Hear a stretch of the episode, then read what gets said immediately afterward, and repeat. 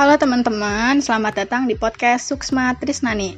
Kesempatan kali ini kita masih dalam segmen Poli, podcast lingkungan. Nah, pada kesempatan kali ini, Poli ini berjudul Aku Aja Bisa, Masa Kamu Enggak? Tapi ada yang beda nih di podcast kita kali ini, karena hari ini kita kedatangan tamu. Silahkan perkenalkan diri.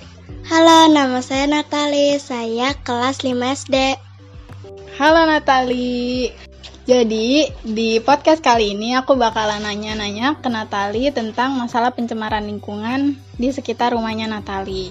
Nah, kalau boleh tahu, apa sih masalah pencemaran lingkungan yang ada di sekitar rumah Natali? Masalah pencemaran lingkungan yang sering dilihat Natali itu sampah.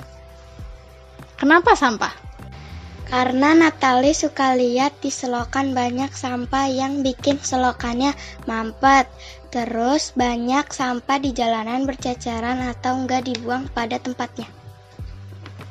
Hmm, jadi masih banyak gitu ya sampah-sampah di dekat rumah Natali itu tuh orang-orang buangnya ke selokan atau di pinggir-pinggir jalan gitu ya. Berarti kalau kayak gitu penyebabnya itu apa sih? Karena Natali masih sering lihat banyak orang yang buang sampah sembarangan. Hmm, jadi masih banyak banget ya orang-orang di sini yang buang sampahnya sembarangan. Biasanya sampah yang Natali lihat baik itu di selokan atau di jalanan itu sampah apaan sih? Bungkus jajanan atau snack, plastik minuman, wadah makanan.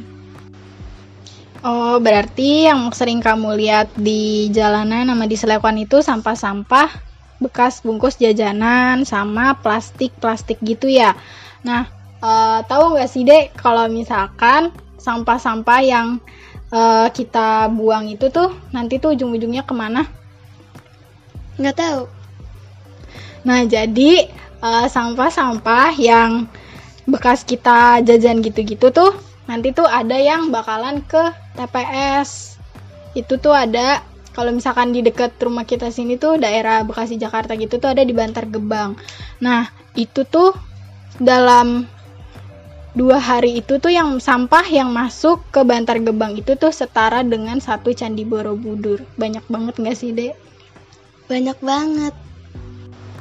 Nah, tapi kalau misalkan sampahnya itu kita buang sembarangan, sampahnya itu tuh nanti tuh ujung-ujungnya akan bermuara di laut. Nah, saat ini dari data yang aku baca itu tuh ada sekitar 80% sampah laut itu tuh sampah plastik. Serem banget gak sih, Dek? Iya, serem banget. Nah, terus juga karena itu banyak banget uh, hewan-hewan di situ tuh yang kadang tuh plastik-plastiknya itu tuh kemakan atau bahkan kelilit. Kan kasihan banget ya. Nah, berarti kalau kayak gitu apa sih yang harus kita lakukan? Buang sampah pada tempatnya. Terus kalau misalkan jajan gitu, kan Natali suka jajan seblak nih kadang. Nah, itu kan pakai styrofoam. Kalau misalkan kita bawa tempatnya sendiri, itu bisa jadi pencegahan biar nggak nambahin sampah nggak sih? Bisa. Oke. Nah, tadi kan katanya yang harus kita lakukan itu buang sampah pada tempatnya, sama kalau bisa ganti pakai barang-barang yang ada di rumah. Terus yang udah Natali lakuin itu untuk uh, dalam masalah ini sampah ini yang udah Natali lakuin itu apa? Buang sampah pada tempatnya. Bawa kantong belanja sendiri pas belanja. Wah, sudah pintar ya Natali. Oh iya, kalau misalkan pas lagi buang sampah, sampahnya itu Natali pisahin dulu nggak berdasarkan pembagiannya? Iya, dipisahkan antara sampah organik dan anorganiknya. Wah, bagus banget ya, udah bisa misahin sampah-sampahnya berdasarkan pembagiannya. Kalau contoh-contohnya gitu, Natali udah tahu belum sih? Kayak misalkan contoh sampah anorganik itu apa aja? Contohnya itu banyak, kayak plastik, kardus, kertas, trelofom. Terus kalau misalkan contoh-contoh sampah organik itu, Natali tahu nggak apaan aja? Contoh sampah organik itu kayak sisa makanan atau sayuran dan sampah dedaunan kering. Wih, pinter ya Natali. Oh ya, Natali udah tahu belum sih kalau misalkan sampah organik itu bisa kita olah lagi untuk nantinya dijadiin pupuk buat tanaman? Belum. Nah, jadi sampah organik itu atau sampah-sampah sisa makanan atau sayuran dan juga sampah dedaunan kering itu nantinya bisa diolah lagi untuk dijadikan pupuk kompos untuk tanaman biar nantinya tumbuh subur. Caranya gimana? Caranya kan tadi kan udah nih Natali lakuin.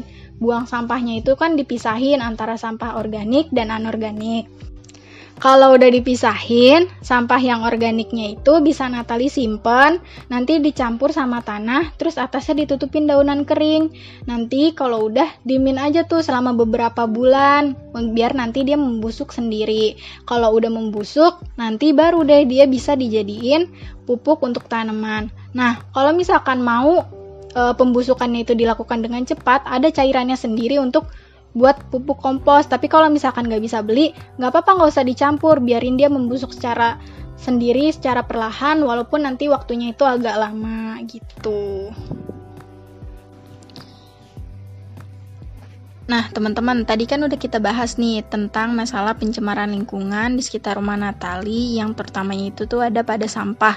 Di mana sampah-sampahnya itu tuh masih banyak yang berserakan di jalanan, terus banyak juga sampah-sampah di selokan yang menyebabkan uh, selokannya itu tuh mampet gitu.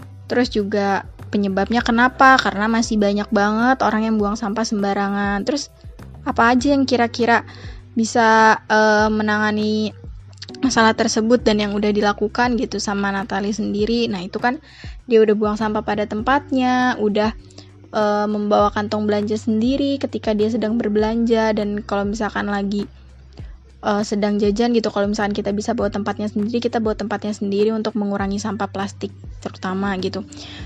Nah terus juga uh, Natali di sini dia udah bisa memilah sampah gitu berdasarkan kategorinya gitu. Jadi ketika dibuang nggak asal buang aja ke tempat sampah tapi dipilah juga antara sampah organik dan juga sampah anorganik. Jadi aku aja bisa. Masa kamu enggak Terima kasih sudah mendengarkan. Bye bye.